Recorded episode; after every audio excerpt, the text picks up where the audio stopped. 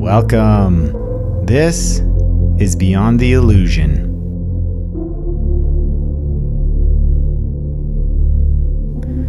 Thanks for joining us. In today's episode, we have a conversation with two guests that have both been on this podcast in the past separately, but today will be joining us together from their home through an online meeting. Their names are Shannon Gill and Russ Olhausen. They do most of their work under an organization called the Shift Foundation. And if you listen to this podcast on a regular basis, you'll know that the concept of the shift is something that I'm very interested in. People refer to it in all kinds of different ways, such as an awakening, the evolution of consciousness, and the Law of One material even describes it as a transition from a lower density into a higher density. And from my point of view, all of these descriptions are accurate. But of course, not everyone agrees with me. So I ask almost every single guest on this podcast what their thoughts are about this concept. And we get a wide range of answers. So today, it's nice to talk to people that actually run a foundation called the Shift Foundation. Obviously, they have a unique perspective of this concept because they both have an extensive background in astrology. And I'm sure you're all wondering, with regard to recent major events that are happening globally, what Shannon and Russ have to say about them. And they will also be talking about everything that's happened this year so far and what is on the horizon for the rest of this year from an astrological perspective. Now, let's go to the conversation with Shannon and Russ. Hello. This is awesome that we have both of you now at the same time. Yeah, I know. This is fun. Yeah, I don't know if you knew, but we, Tiana probably knows, but we have a foundation together, the Shift Foundation, that we're really breathing life into again. Oh, yeah. Well, go ahead and tell us more about it. Well, so actually, why don't you begin? Because you started the actual, it's transformed over time. It was first the Foundation for Spiritual Advancement. And yeah, so in 2005, I had a little money coming in, and it was a nice Pluto and Sagittarius going to expand and save the world kind of vibe. And I started this little Foundation for Spiritual Advancement, formed a Texas 501c3, and went about gangbusters helping people, and then realized it takes a lot more than just helping people to run a 501c3, and you can't just give, you have to receive. So now we're working on a balanced approach. Shannon actually took the name of the Shift Foundation a few years ago. When was that, 2010 or 9 or somewhere there? Yeah, it was quite a while ago. I bought the domain and have just been sitting on it all these years, knowing that someday it was going to need to come to life. Yeah. So we put the two together. We reformulated the mission and purpose from the Foundation for Spiritual Advancement. We retitled it the Shift Foundation, and now we are jointly doing this work on a next level, you know. So. Oh my gosh, it's so crazy. So much just happened, of course, since Russ was on, because that was a long time ago. But then we had Shannon on, what was that, in December? And so much has happened in the world that was sort of foretold by the last, you know, astrological sharing that you had with us. And I'm curious, before we start to talk about what's ahead, just what are your thoughts about all that's come to pass from what you've told us before? You know, on some level, as I spoke about in December, we've been preparing for this. And that's not just to say astrologers have been reading, you know, the planetary movements and prophesizing and knowing that something massive was coming. But I think many of us, if not all of us, have chosen to be here on the planet at this time. And definitely the light workers understand what our mission is, right? To be midwives of this new age and the shift. So on the one hand, that we've been preparing for it, you know, all the work that we do is in alignment with and for that. But then whenever it actually hit, of course, there was a surreal quality to it, especially because it was so literal to what was channeling through me about no food on the shelves. You know, I I think that sometimes, you know, we know things that we don't think are, that we know, because it's actually just spirits communicating through us. So, you know, it was an adjustment and definitely a bit of a shock. I think, you know, I think we're in a state of collective shock, and a lot of people still are at first. And for me personally, going through sort of needing to metabolize the profundity, because the way that I really feel things and see things is that this is just the virus itself is really just the tip of the wave, the surface level of what's going on. And I believe that this is just the beginning of a very long journey of awakening and transformation. That's the name of my business, Awakening Transformation. Sorry. Right. What a coincidence. Yeah. Here we are. Yeah, on my end, you know, I had to do, around the same time, I think, I did a webinar, and it was regarding some of these planetary transitions and activating, you know, the energy of Capricorn. So we already have a lot of stuff happening in the sign, but with Jupiter entered Capricorn, one of the things that I was talking about that no one else wanted to really talk about, it's not something you talk about, is the death aspect that comes with the Capricornian, the Saturnine, the image of him, and there's the Grim Reaper, you know, coming to cut the wheat from the chaff, and that's the death, you know. And I discussed very specifically that in early December that this was an expansion of death, you know, that's going to be happening, and so awareness of death, actual death, people being faced with their own mortality. Those were some of the topics that I breached. And also the with the two energies, Jupiter being expansive or quickening of energy, moving into Capricorn, which is about contraction. So a quickening of a contracting force is what we see. The whole economy, everything has been pulled back at such a rapid rate, it's mind-boggling. I think this is where, you know, I think a lot of astrologers may take some criticism. Why didn't we see COVID coming? But in essence, we did see the effects of and the climate in which this arises. You know, we can say, look at this and say, hey, this is something that may happen based on these arrangements of planets. You may not get it exactly right to, hey, this is going to come in the form of a pandemic, you know, of a virus. But essentially all the other aspects of that are what we kind of hit. Many astrologers hit this idea of contraction, and they had been looking at this since the 70s. I think we discussed that before, that this particular year would bring this type of energy, and it has done so in grand fashion. Yeah, and you know, like Russell said, you know, he was really pointing to the death aspect. What we understand about evolution is that that is how the soul evolves, is through that very natural process of regeneration, which is the death and rebirth cycle. So if we know that we've been in a toxic paradigm for a while, in order to be reborn into the higher vibration of unity consciousness on the planet, then we do have to go through a global death process, a massive global descent. Yeah. So that's basically where we are. It's basic spiritual alchemy, you know, the solvere coagula. We have to dissolve these structures which we have put in place that are very rigid and dogmatic, and we have multiple forces coming in to do that solvere coagula process. We have to dissolve what we have so we can form, in the same part of the process, form what comes next, our next part of our evolution. Yeah, that's exactly what I was thinking. It's like, I mean, it's so, everything that's happening has so many aspects to it. I mean, you can look at it from almost every different angle and see the same thing happening within all these different ideas. Like, you know, you said our economy and even our way of living, our thoughts, the way that we perceive the world and each other.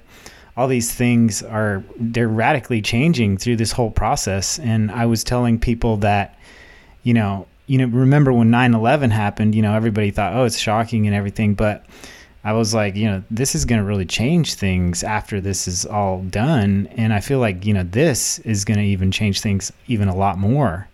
And I feel like after this has happened, the way people live is just going to be completely different.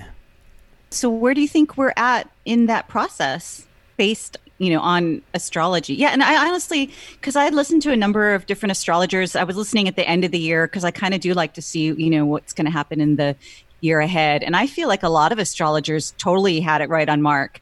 Not as you said, specific. It's not about the form that it takes as a pandemic, but about the energies that were kind of come through and the gravity of it and how it was going to affect all of society.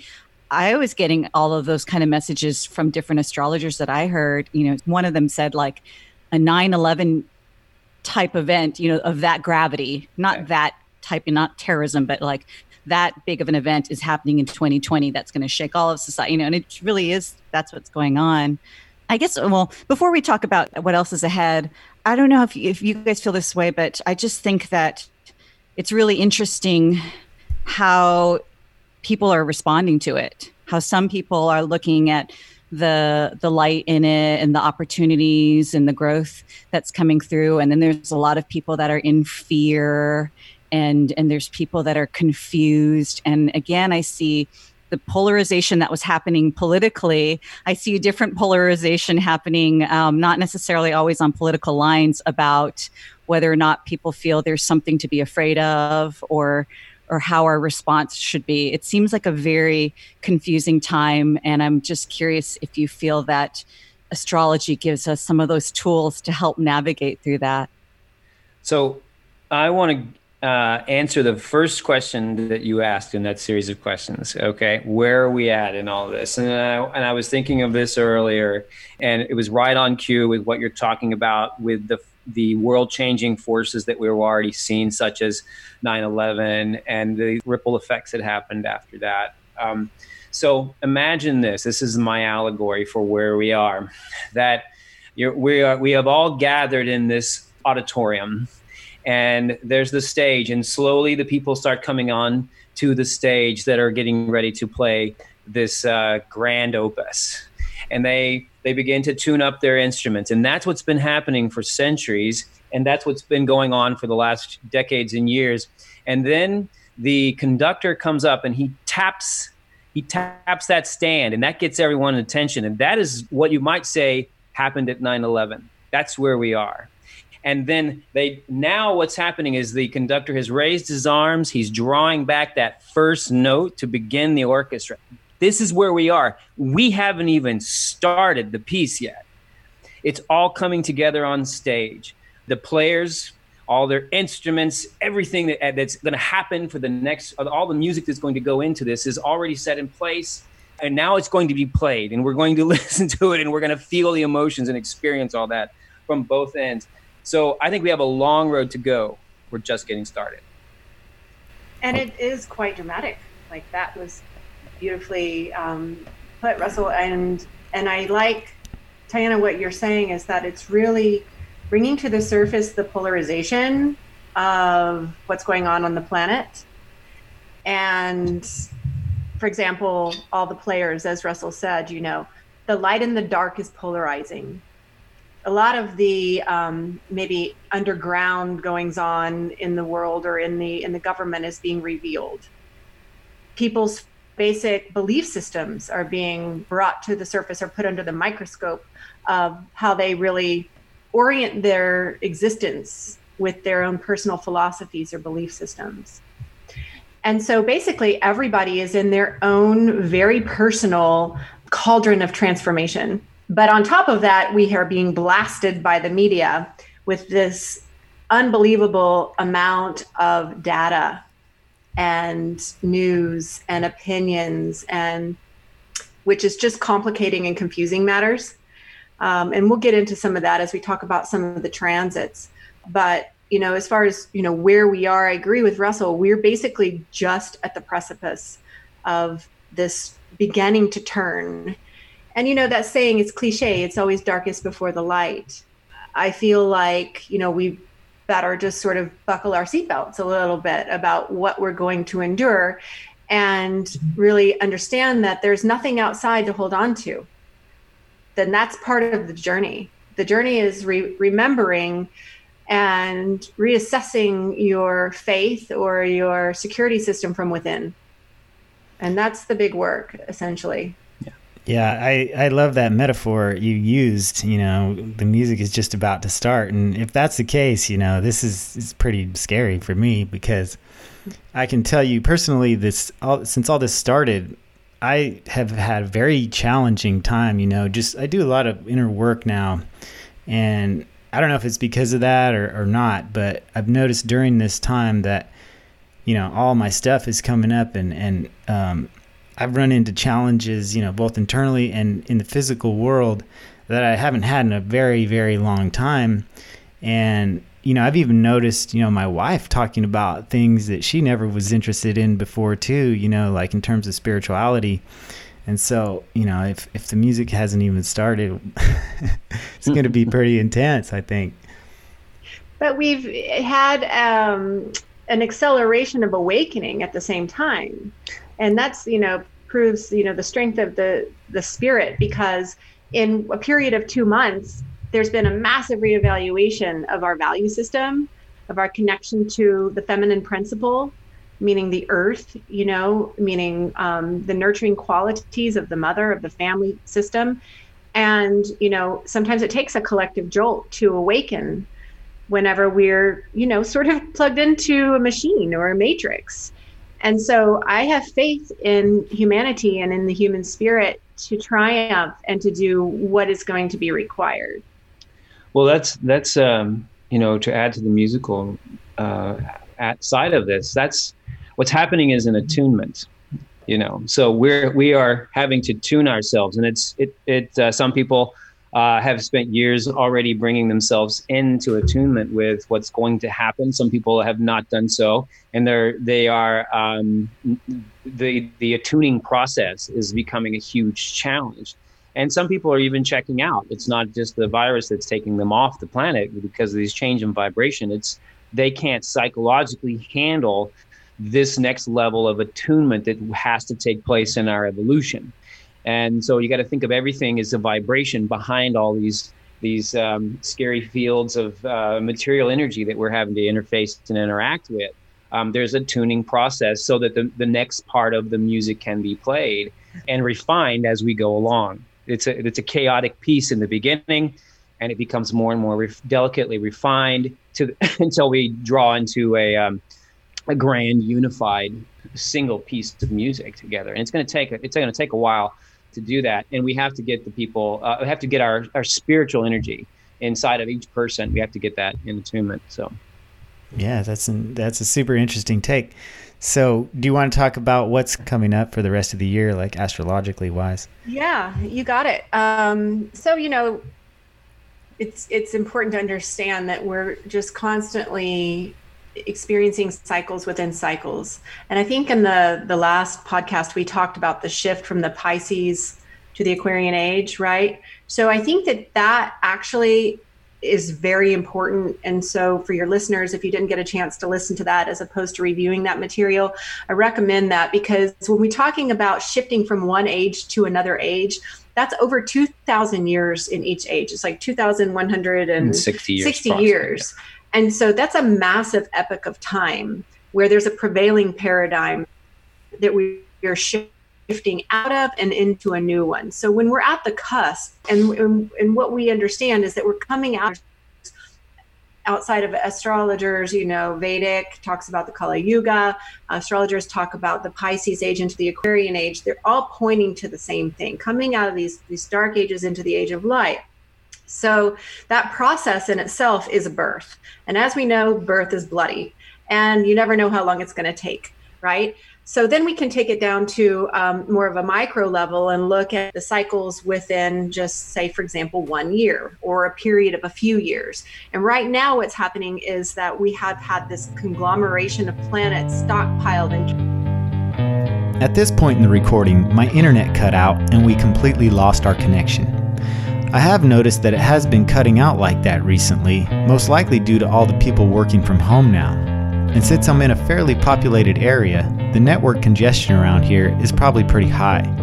So we turned off the video portion of the meeting and continued the conversation. Okay, gosh, yeah, sorry. Do you remember, Shannon, where we cut off? I'm pretty sure I would know where I was. Okay. All right, we'll let you go start again then. Sorry about all that.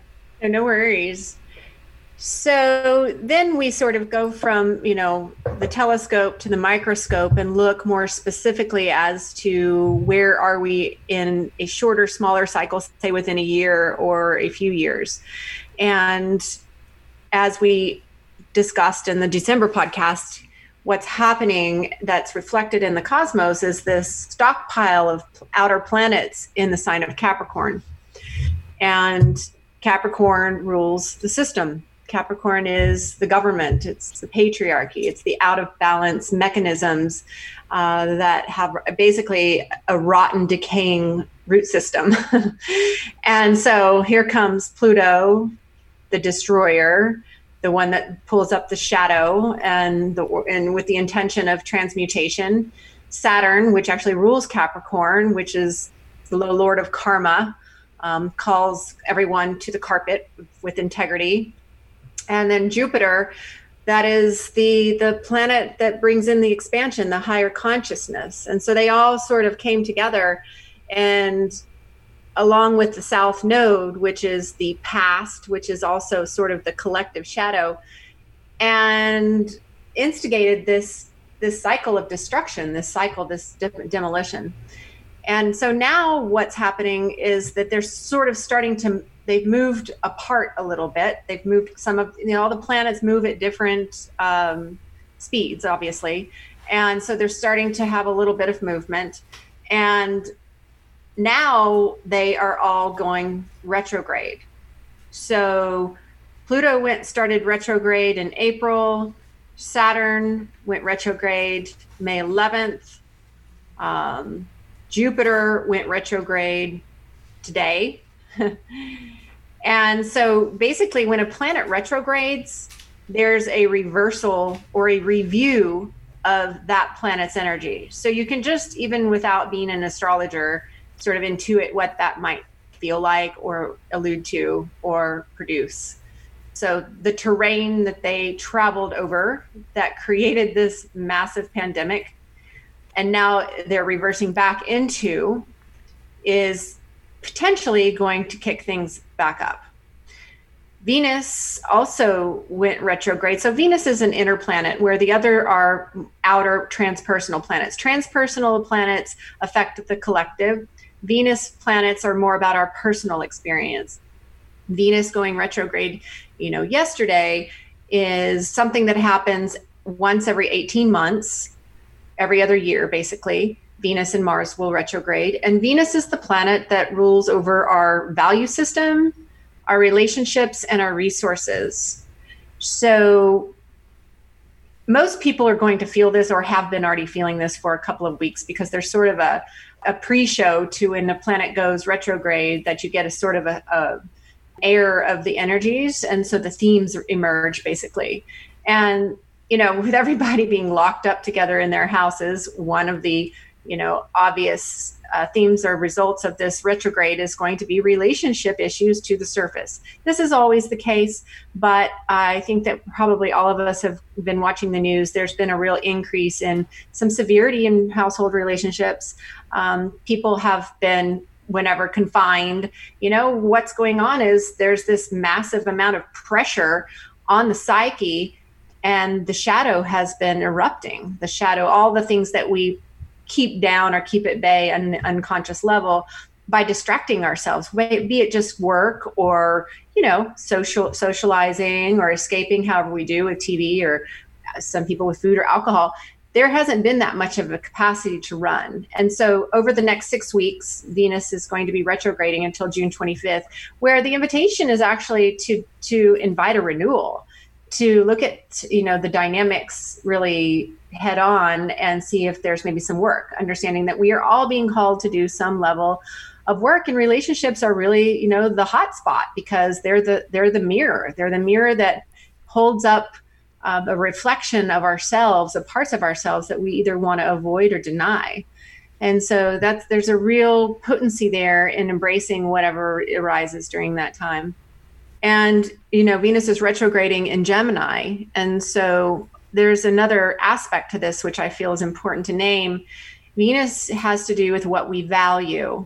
It has to do with resources, and it has to do with things on the outside world some people, you know, orient themselves more towards valuing things on the outside versus on the inside. Well, in Gemini, Gemini rules information. Gemini rules the news. It rules all forms of communication. And so, as I think we mentioned a little bit before, there's this just incredible amount of data that is being, you know, thrown around in the field of what is true, you know, all the different opinions of the what's going on politically, what's going on with the virus. And it's forcing people to really evaluate what is their truth, what is most important to them right now. So that's another theme that I think that we're going to be really, that's going to be, we're facing during this time of how do we want to hold this level of indoctrination with other people's opinions, with contrasting information, not knowing who to believe and what to believe is definitely one of the big themes. And this is also echoed in the fact that the transiting nodal axis, which we also have talked about, the nodal axis, the south node and the north node, is what creates all of the eclipses, has also moved into Gemini Sagittarius, which is that axis of knowledge out of Cancer Capricorn, which is where it was the last year and a half. So the themes in general around all of that are about fact versus fiction, you know, people warring with each other about belief systems, who's right, who's wrong. Even amongst the conscious community, there's fighting going on. If you are someone who wants to question, you know, the mainstream media, I mean, it's massive. Everybody's been noticing that, I'm sure. Yes, it's been a little bit of a, and the added pandemic to our viral pandemic is that this overflow and activation of information has also created a wave of fear, a wave of distortion that people are also having to deal with in this time. And I think you're probably going to see this on the increase. Actually, I based on the next several years projections, you're going to see this wave of propaganda and fact mixed with delusion and fiction working its way into every crevice of our psyche to battle for what we understand as our internal truth, which will help perpetuate our next steps in evolution. So it's all a micro process that's happening on a larger scale. I thought it was really interesting how you said that, you know, Venus rules our value system, our relationships, and resources, right? Am I right there? Exactly. Yeah. Our monetary system. Mm-hmm. Yeah. And, you know, and everything that's happening right now is really putting the focus on a lot of those things. And then you said it's retrograding, but we're also in Gemini, and Gemini is, you know, controls information and communication. So I think, you know, value systems and relationships and communication and information, those things go together, you know, like, you know, two peas in a pod. I mean, and when you put them in retrograde, I feel like it doesn't necessarily have to be bad, like you were saying, but it could be a time for, you know, a renewal of what's important to you with those things too. Am I right? Absolutely. As with all retrogrades, from an evolutionary perspective, that is exactly right. It's an invitation to take a new route. You know, that's how evolution happens, is through that process of regeneration, death, and rebirth. And we all fall asleep at the wheel. We all get caught up or off track. And whenever we're going through a retrograde, the invitation is to slow down and to review the dynamics, the patterns that we maybe have gotten stuck in, or parts of ourselves that we're ignoring, or if it's a relationship, you know, whatever we've swept under the rug or under the carpet, or we have swallowed our truth. In Gemini, there's definitely going to be a focus on clearing up communication. And so that we can, whenever the planet goes, you know, direct again, we have a renewed sense, we have, you know, sort of a renewed commitment potentially. And there will be some relationships that will break up. And that's just part of the evolutionary cycle, right? Maybe the contract has ended. And so two people can bow to each other and move on. Yeah. You know, it's funny. Just a couple days ago, things like that were coming into my mind. Like I was thinking, you know, out of nowhere, really, about when I first, you know, met my wife and what was important to us back then and what drew us together. And then now that you're saying this, you know, this is, it all makes sense, actually, you know, that it really didn't just come out of nowhere, you know, this is a time for that. Yeah, it's pretty amazing. Astrology doesn't lie. Yeah, it's happening whether we know it or not, you know. So that's why I love astrology, because it is a map and it does reflect the cycles back to us, which I think depersonalizes things for people instead of feeling like, oh my God, I'm have this, you know, pattern up in my face again.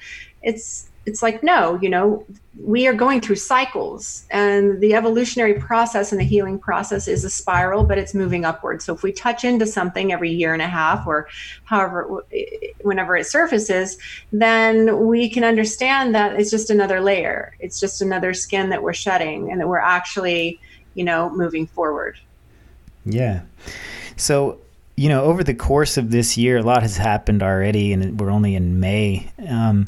What kind of things have you guys noticed in your own personal lives or your journeys that you want to share with us, or maybe even with family or friends?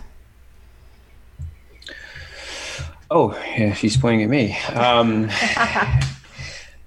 Yeah, I think that 2020 has brought about a radical new energy in and of itself, and a piercing of the veil is happening again. I can see this on many levels. One of it is being able to stay focused on fundamental truths and not being lost. We can feel the contrast when the story of this illusion pulls us too deep, and we sense it more, and we're able to push back on it and say, I remember that this is just the illusion, and I am what that which is beyond it, in reference to your show, of course. But but I think that this is becoming more apparent to people. We also have Neptune in Pisces, which is the veil, in a sense, one aspect of the veil itself, being able to play with it, dissolve it, to pierce through it, to see ourselves on each side of it. And I think this also comes into play with where we are with relationships. Everything that we're relating to is very intimate to our own source, our own attunement to source. So the things that have happened to me become, I feel some relief with them personally, because I realize that this is part of my process. I'm able to connect to that, see that, feel that, and be grounded in that. And that is because I've spent a long time putting a foundation of not just mental processes in place, but actual processes of trying to see the truth for what it really is and accept it. And this is a Buddhist principles, you know, process of acceptance. And then to find out how I can tweak and refine so that I'm not such a sore spot in this equation overall. And I think this has also helped my personal relationships. I've come out of some processes that I've been in deeply for a while. I mean, many of us are. And with this aspect, you're able to not just like one of the things that I like to do is some of these energies is pierce the veil into higher consciousness, get downloads, understand what's happening, and translate that energy into something that people can understand, hopefully. And also has combined with its purposes and with its energy that I am relating directly to others in a more compassionate way. Pisces and Neptune both have qualities of compassion. So I think that has definitely been a part of being compassionate with each other. You see this playing out globally with on many scales, at least particularly in the beginning of the pandemic. There has been a pullback, a little bit of that. We have to face our isolation, and now is when compassion is needed for ourselves. So having compassion for everyone around us is part of this process of evolution, and as we move into the next stages of Aquarian collective advancement. So anyway, that's one of the things that I feel like has helped me in this process. And also when I sense the fear, to push away from it, to accept it, but also not connect to the story of it. I think when there's like an event of this big nature, those of us that are spiritually focused or oriented, which I would say anybody that's listening to this podcast probably is, we're really put to the test, because it's easy when things are going well and we feel like we're in control. Of course, we can all believe in the divine, but when you feel like you have no control and things can look kind of scary or grim, do we still trust and know that everything comes from the one source, and that there's a bigger story, and it's a loving story, and it's a benevolent story that's happening, that's playing out? Or do we fall into that fear? So yeah, even for myself, having been through a dark night of the soul some years back, and being tested in that way. Do I totally trust the divine? Do I totally trust that spirit's taking care of me, even though it seems like it's not right now, even though everything that I do to try to change my situation's not working? Can I trust that I'm cared for? I found a little bit of that, not to the degree that I had in The Darkening of the Soul, but I found that coming up again for me, and me recognizing that and working through it, getting through it a lot quicker than it took me, over a year when I went through The Darkening of the Soul. But it was interesting. I was like, oh, there's that theme again, coming up again, testing me. I'm being tested. And I feel, we're probably all being, whatever our big challenges are, we're being tested in some level through this. Yeah. And actually that inner sort of dialogue that you're pointing to, Tiana, is exactly the shift from the Pisces to the Aquarian age. The predominant mantra in the Pisces age is, I believe. It was all faith-oriented and something outside of ourselves that was greater. So there was a split between spirit and matter, between man and God. The Aquarian predominant mantra is, I know because I am. And so you can feel the difference, right? And I think that that's part of us sort of walking across this bridge into really embodying our divine nature and really having that visceral, embodied experience of being divinity incarnate. And I feel that I have had such a privilege of living where I do. We operate a retreat center in South Austin that is truly just this magnificent sanctuary that feels like it is a little slice of heaven. If we were to imagine bringing heaven to earth, this is actually what this space feels like on the planet for me, and to have my children and my partner. And you asked what has been the experience for us personally. For me, it has felt like a remembrance of course, you chose to be here at this time to usher in this new age, to hold the ground when it's unstable, to invite people into this divinity, this space of actual experience of, true peace and beauty and harmony and high vibration.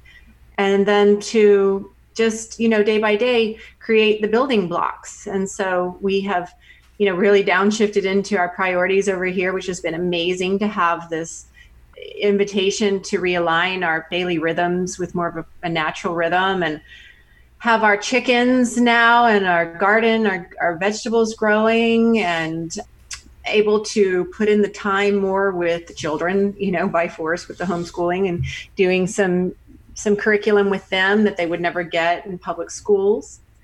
So basically, I guess for me, it's just a real time of gratitude and of trust. I absolutely trust this process. I feel it in every cell of my body that this is right, and that part of my job or my role in all of ours is to do whatever it takes on a daily basis to keep your vibration high. And so if that means unplugging from the blow by blow, the news, the Facebook and all that, then that's important. And that's something that I had to do.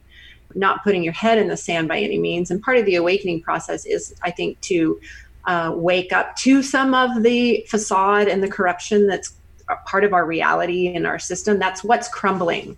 So that is actually important, I do believe, for some of the consensus reality to walk through that threshold of seeing some of the darkness that has been hidden quite well.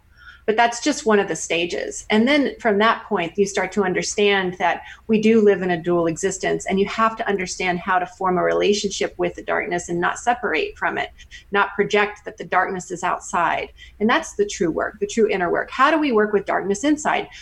Just take, for example, a lower vibrational emotion, anger or rage. That right there helps to shift the collective field if you can utilize some tools, be it breath or nature or music, to transmute that lower vibrational energy. And so that's how I understand that each of us can plug in to do our part, that the shift into this higher age is personal and it's about frequency. So that's basically where my focus is right now with myself, with my clients, that actually we all can, that is what we have control of. A lot of people are feeling very helpless right now. So I think that the quest is to focus on what we can control, which is finding alignment with our soul blueprint and keeping our vibrations high. Oh, yeah, totally. This is why I love having you guys on. Those answers were just incredible. I mean, everything you guys touched on, I feel like resonated with some part of me. You know, I've been going, everyone's been going through a lot, and I think you guys really described it really well. You know, I feel that same sense of gratitude for, you know, being able to connect with my family and find like a natural rhythm in my life again. And whereas before, you know, I felt like it was very forced. You know, I had to get up and drive to work in traffic with everybody else and then drive back with everybody else. It was just really odd situation. And I feel like this kind of, you know, shined a light on all that and said, like, you know, how silly are we being right now? You know, let's try to be normal for just a minute and see how silly that looked. And, you know, when Russ was saying that you were having this time to find this acceptance of self, I feel like that is very true for me too. And it's funny you say that because my wife woke up like 2 days ago and said to me that she was supposed to tell me that I need to accept those parts of myself, that even the ones that I don't like. Yeah. And, you know, I've thought that thought before, but when she said it to me, it really did click, you know, and I thought, wow, you know, that is so true. I do need to accept those parts of myself, even the ones I don't like or that I want to change, you know, because, you know, they're there and they're there for a reason. Exactly. That's doing that inner alchemy, you know, embracing our shadow with love and compassion. Yes. And I like what you said a minute ago about discovering or realizing our divinity. And, you know, I've been listening to this audiobook, and I listen to tons of stuff all the time. And this guy said something that really hit me. He was talking about how a lot of people give their power over to, you know, like angels or these other beings. And, you know, I tend to do that too. Like, think, you know, it's like send thoughts. It's like, oh, can you please help me with this or that? And he made this comment where he's like, we really should just believe in ourselves, because we're equally as powerful. There's nothing out there that's more powerful than us. He's Absolutely. Like, we should really understand, you know, who we are. And it really, you know, that really touched me. I love that. And I really feel that that's what is meant by the return of Christ. It's the return of Christ consciousness. It's the remembering that we are Christ-like beings. And when enough people come online to that, then it's going to hit, you know, critical mass.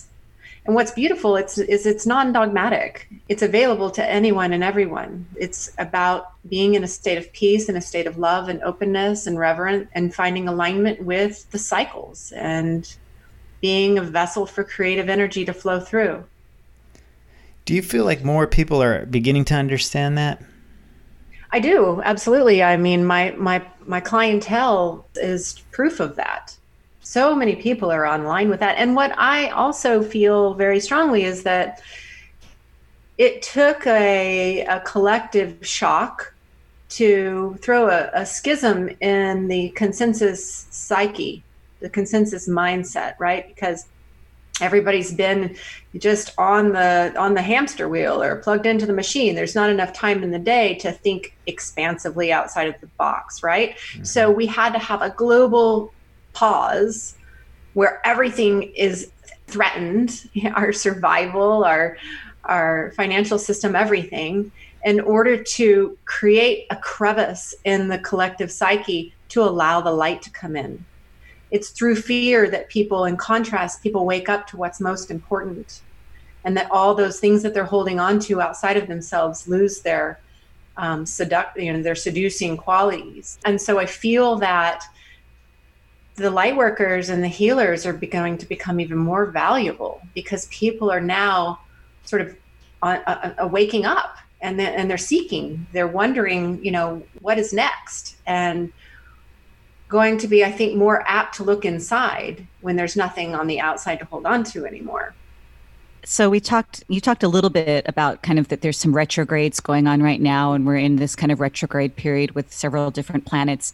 But don't we also have some eclipses coming up pretty soon here too? Yes, we do. We're about to enter into the next eclipse window, which eclipse seasons are every 6 months. So we have them twice a year.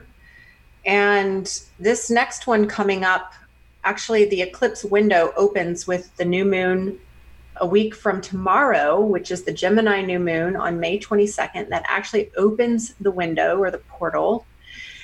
And it won't close up until the moon following, gosh, I didn't write this date down, but the last eclipse is on July 4th. There's 3 eclipses back to back this summer. And then whatever the last moon is following that, it's sometime at the end of July. So basically we're going to be in eclipse season the whole summer. And so as a review, eclipses happen when there's a new or full moon conjunct the nodal axis, which is known as the destiny line. The destiny line has to do with our collective karma and soul contracts. So anytime we're in an eclipse season, just remember that the events that take place have to do with our deeper evolutionary work and purpose. And so massive things happen. You know, we understand that the planets are, you know, basically we're connected directly to the planets. They're not necessarily doing something to us. We're in this symphony together. Then whenever we have an eclipse, the lights disappear. And so our consciousness is temporarily blinded in a way so that the higher forces can speed up what's going on. There's an acceleration of process. There's an acceleration of whatever energy is present in your life, good, bad, or ugly. It's non-dual. So really incredible opportunities can arise. If someone's really playing with fire, they might get burned during this time. The eclipses will always fall in a pair of opposing signs. And every year and a half, the nodal axis moves into a new pair. So since the fall of 2018, the nodal axis has been in Cancer Capricorn. This is the mother and the father. This is the earth and the home and the family versus the system and the patriarchy. So this is, you can see very clearly why this global situation has arisen, because we were so out of balance between this pair of opposites. And essentially that's, again, you know, this prevailing process that we're all needing to engage in, which is the integration of opposites. When moving into this new age of Aquarius, it's a return to a state of union coming out of Pisces, which is the split between spirit and matter. And the way that we do this, where the way that we come back online to this union or to this what's known as the Purusha, the one mind consciousness, is through that reunification of polarity. So if we think about, you know, the original split, the original separation, that's what's caused all the pain. And so now we're returning back to remembering again our divinity. And so we see this in astrology when we're talking about the eclipses, because they're always going to be an opposing sign. And so this is where astrology becomes so powerful, because you find alignment. You say, okay, well, what are the signs? What do they represent? And where do they fall in my chart? So we've been in Cancer Capricorn for the last year and a half, and we're closing up that cycle this summer. The first eclipse actually is going to be on June 5th in Sagittarius, because the nodal axis is going to now shift into Gemini Sagittarius, which I mentioned earlier. And it's going to be a lunar eclipse, which is a full moon. So that means it's the end of a massive cycle. The way that I think to simplify meaning of this particular eclipse when we're talking about Sagittarius is we're looking at any outdated belief systems. So you can look at your chart and you can see, where does this eclipse fall in your personal chart? Perhaps there's a limiting belief system there. There's something in your consciousness that is blocked. We're all trying to elevate our consciousness. So we're going to be looking at, what are my beliefs? What kind of data am I holding on to? Is this my truth, etc.? It's the end of something there. And then on June 21st, which is the summer solstice, we're going to have the last eclipse in Cancer. So basically, we can look at this as the grand finale or as the integration of this cycle that we've been working on. And I keep saying year and a half because that's been this particular, part of the cycle. But we look actually back to the very beginning of this Cancer Capricorn nodal axis process, which was in the year 2000. So you can think for a minute what's happening in your life then. That's whenever this cycle in Cancer Capricorn started. It takes 19 years to go around the zodiac, the nodal axis. Then the opposition was in 2009. So you can contemplate for a moment what was going on in your life. And then 2018 through 2020 is the culmination of this 19-year process for you. So this eclipse, which is on the summer solstice at 0 degrees Cancer, is the very final integration point of, and it's a solar eclipse. So it's a new moon. It's a birth of a new cycle of the mother, of the divine feminine, of the home, the family, the earth. What have we learned? What is the journey that we've been on in this deep investigation into these imbalances in ourselves and on the planet? I would just like to add one. I like to look at the overarching views of some of these things, and something that you mentioned, several things that you mentioned triggered some connection to what's coming. But one of the things that has already been is what was mentioned in the first part of this episode was a feeling of this magnitude, that's undercurrent that's happening that we felt 19 years ago in 2001, which was 9/11 event. So there is a similarity of repetition that's happening with that undercurrent overall. So put that in a larger perspective. Yeah, absolutely.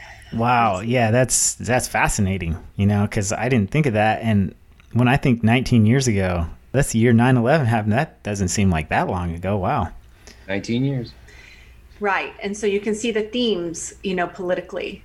And then you also look, in micro macro, then you look inside and you look at the only thing, again, that we actually can control, which is what are these dynamics, these polarizations, how are they operating inside of us? Yeah, that theme is very similar about, this big fearful other. And so let's give our power away so that we can feel safe. But, was that a good trade-off? How can we find a balance between wanting to protect maybe from certain threats, but also not in a way that gives away all of our freedom and power? I could see those similar themes. Mm-hmm. Well, absolutely. And what I think is fascinating, and maybe some people aren't aware, is that we're talking about this system that is sort of out of balance and decaying, that's represented by Capricorn. Capricorn is actually a feminine sign. But along the way in history, as we know, the patriarchy sort of subsumed the feminine wisdom and has been operating without that integration piece. And so that's what's happening, is this rebalancing of, again, the polarization of the masculine and the feminine energies. And when working in harmony, basically, we have the potential to create heaven on earth. And that's also, a lot of what's coming online with some of these sacred relationships that are emerging, twin flame unions. It's about realizing that when we come together and we balance our gifts and our skills and honor our differences, there's nothing that can't be produced or created or healed or ascended. I always get really excited about these big transits. I know a lot of people are like, oh no, they dread the retrograde, they dread the eclipse or whatever. But for me, I'm like, oh, change, growth, opportunity. And It's not always pretty, but for me, that's important. Like, that's why I left Hawaii, as far as, people are like, oh, but Hawaii's paradise. But to me, living in Hawaii felt like the same day playing over and over again. And I'm somebody that wants shift and change and to see something moving. So for me, I get excited about them. Well, it's always easiest to be the guru on the mountain, when you're speaking and communing directly to nature and everything. You don't have to deal with the problems of the world, but it doesn't lead to a lot of growth individually. So the world has to grow. We have to come off the mountain. We have to face the shift, what's happening in the larger scale of not just our individual realities, but as we grow as we reunify as a social collective, which is part of this Purusha energy of coming online of the cosmic being.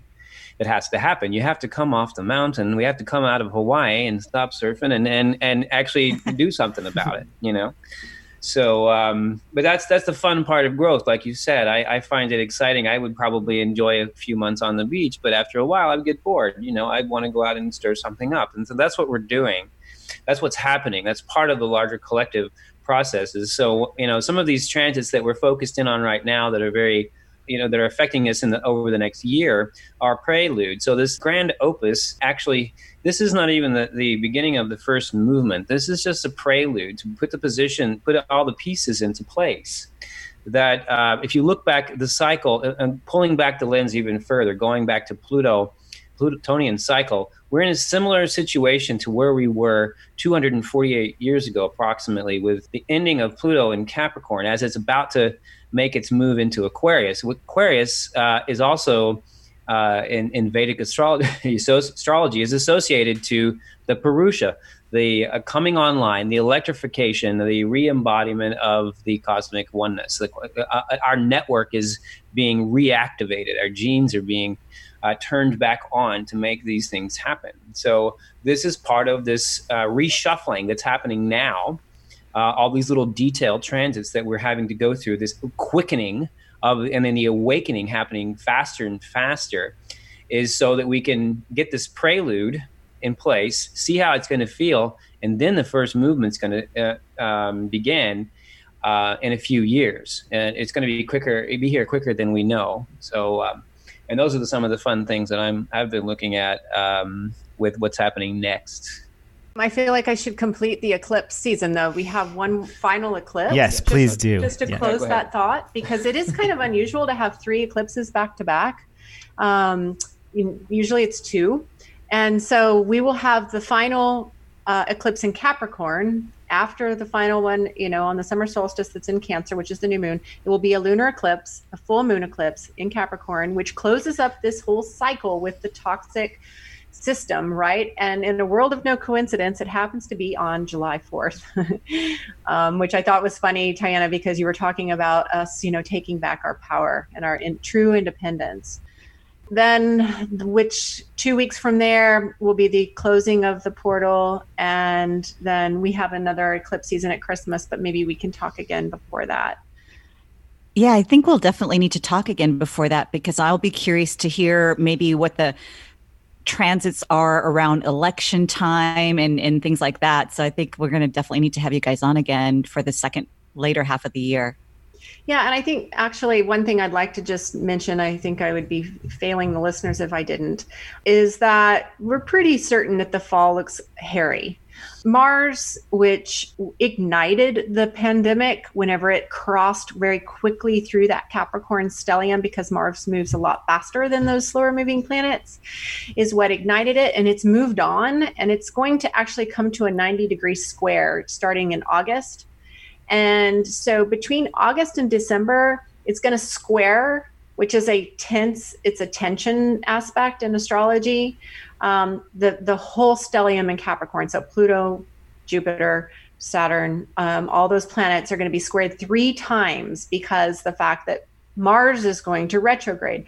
Mars is going to sweep back and forth three times. And Mars is the god of war. It's also the warrior, you know, so it's fighting for our rights. But I will say that, you know, I think we'd all like to go figure out some new normal, but I'm like we started the podcast by saying, I feel like we're actually just in the beginning throes, that we're going to just have to pull up our bootstraps and take it one day at a time, being present and really just working on our vibration and creating this new world. You know, there may be that a lot of the mothers, you know, we're talking amongst ourselves, they're already discussing going ahead and announcing that we'll be homeschooling for the fall as well. So, you know, that basically is saying nothing's going back to any form of normal anytime soon. Wow. Yeah. I personally am okay with that. Yeah. Do you have kids? Yeah, I do. Yeah, I have one. How's that going for you, the homeschool? That's been challenging, but yeah. But you know, it's got its positives too. So yeah, for sure. Exactly right. We want the new age to be grounded into form, and so this is just what it looks like. Yep. Well, thank you guys so much. Yeah, it's been a pleasure. Thank you guys. Thanks for having us. So much. Thank you for listening to this episode of Beyond the Illusion. I'd like to say thank you very much to Shannon Gill and Russ Olhausen for taking the time to talk with us and to share their gifts and knowledge with us. If you'd like to know more about how to get in touch with Shannon for a reading, you can find her online at ShannonLeeGill.com. That's spelled ShannonLeeGill.com. Or if you're interested in their retreat center, Lotus Bend Sanctuary, you can visit lotusbend.net. And if you are interested in a reading from Shannon, I personally recommend it. My session with her was both helpful and surprisingly insightful. And before we go, I'd like to say thank you very much to Casey Henson for creating the music we use on this podcast, and to Tiana Roser for keeping this podcast interesting and going strong.